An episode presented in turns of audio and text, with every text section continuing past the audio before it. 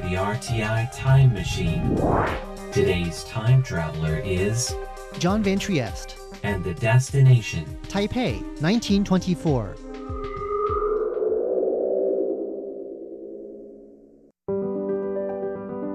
In 1924, when Taiwan had been under Japanese rule for just shy of 30 years, the colonial authorities put up a building in Taipei's Botanical Garden. Unlike some of the more monumental buildings put up in Taipei, however, this was a simple brick building of two stories, not something built to impress. Inside the building, though, a project was underway a project to identify Taiwan's plants and plot their distribution. This was the Taipei Botanical Gardens Herbarium. Teams of researchers were sent out across Taiwan on surveying missions, charged with collecting plant samples from across the island. The plants they brought back were sent here for treatment, identification, cataloging, and storage. Japanese rule ended in 1945, and the early search for economically useful plants has since given way to more academic concerns. But even today, the work of surveying Taiwan's plant life and plotting what grows where is still ongoing. In 2017, well after this work had moved to a more modern facility, the old herbarium opened once again to the public as a memorial of sorts to the leaders of early botany in Taiwan. Inside, visitors can see how plants were identified and cured and where samples were stored in a kind of plant library. They can also learn about the history of botany in Taiwan, about the lives of three botanists who contributed most to understanding Taiwan's flora. The story of botany in Taiwan begins in the 19th century. Westerners brought to Taiwan with the opening of imperial Chinese treaty ports were the first to classify Taiwan's plants. By 1896, one A. Henry was able to publish a list of over 1,400 local plants. These early botanists, however, rarely got much farther beyond Taiwan's coastal areas and low mountains. A more complete knowledge of the whole island would have to wait until the Japanese colonial period began in 1895. Over the decades that followed Henry's list, Japanese botanists would begin a more thorough investigation that included offshore islands and the high mountains of Taiwan's interior. Part of the impetus for this search was the hope of finding plants that might have practical uses, plants that could either generate a profit or help the military. Taiwan did indeed prove to have useful plants. While under Japanese rule, Taiwan's camphor trees would come to supply up to 70% of the world's camphor needs.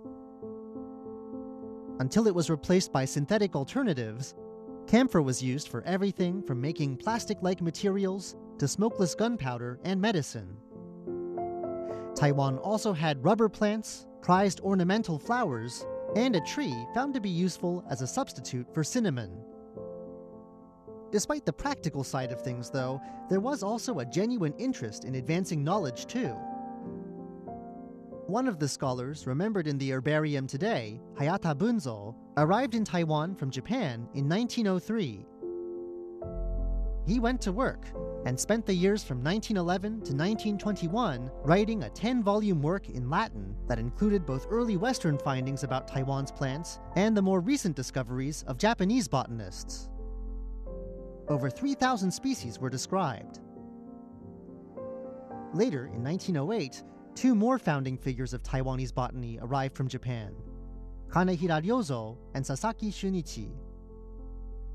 Kanehira's work included a 1917 treatise on Taiwan's trees, a work that examines Taiwan's different forest zones, as well as the trees of Taiwan's outlying islands. Some of Kanehira's discoveries were celebrated by the colonial government.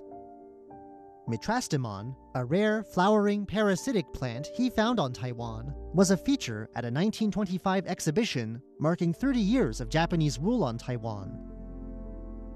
It was also Kanehira who had this herbarium built, in his role as head of the colonial forestry department. Sasaki Shunichi, meanwhile, was one of the herbarium's early directors, starting in 1930. By Sasaki's time, the herbarium had only been open for six years, but already its collection had swollen and needed cataloging. Sasaki's catalog recorded over 30,000 specimens belonging to over 6,000 species. Sasaki's office, with its 1930s microscope and other scientific equipment, has been restored to its original condition. New samples came in all the time, and the process of cataloging and preserving them was exhaustive and exhausting. Samples from new expeditions would first be bound tightly in sleeves to press out some of the moisture. They would then be left in the sun or heated up until the drying process was complete. These first two steps alone could take days. Then, chemicals would be applied to kill off any insect larvae and preserve the specimens. They would then be mounted and studied under a microscope for telltale differences that are often subtle but can often distinguish one species from another. Finally, the mounted samples would be categorized and labeled with details about the date, place, and circumstances of their discovery.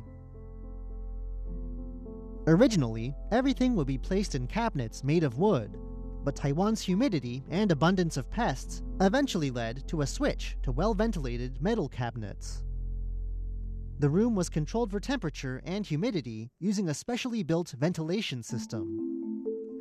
Researchers, and sometimes members of the public looking into a certain plant, would use a card catalog system, much like those in an old library, to find what they were looking for among all those cabinets. Original sign in sheets and notices listing rules for visitors are among the objects still on display in the herbarium today.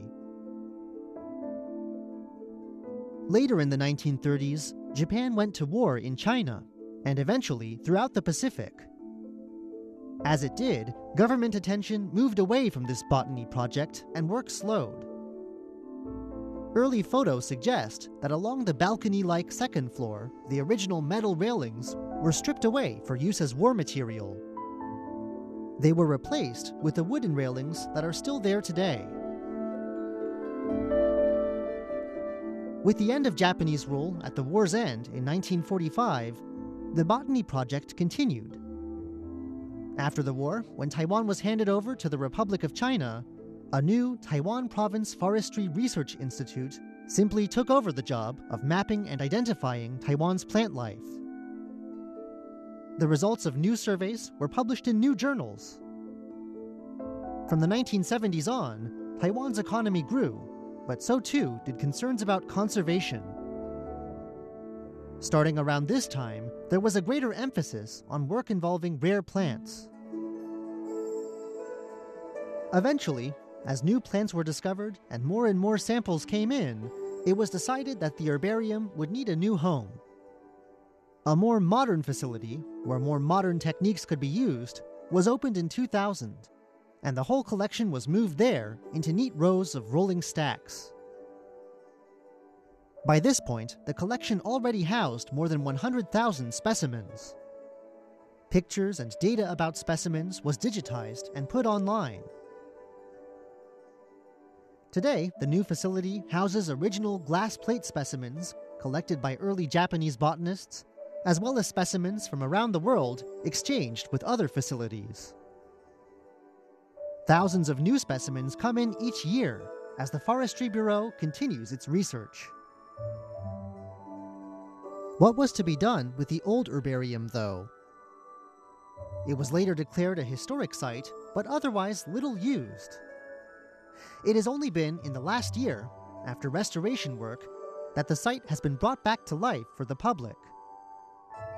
In addition to biographies of the great botanists and recreations of their working environments, you can also see their equipment, their cameras, collection boxes, and technical instruments, as well as photographs from their treks into Taiwan's high mountains, taken in the interests of understanding this island's natural wealth.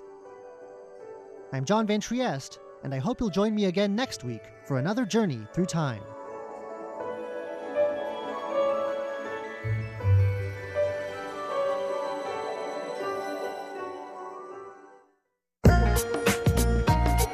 You're listening. You're listening. You're listening. You're listening to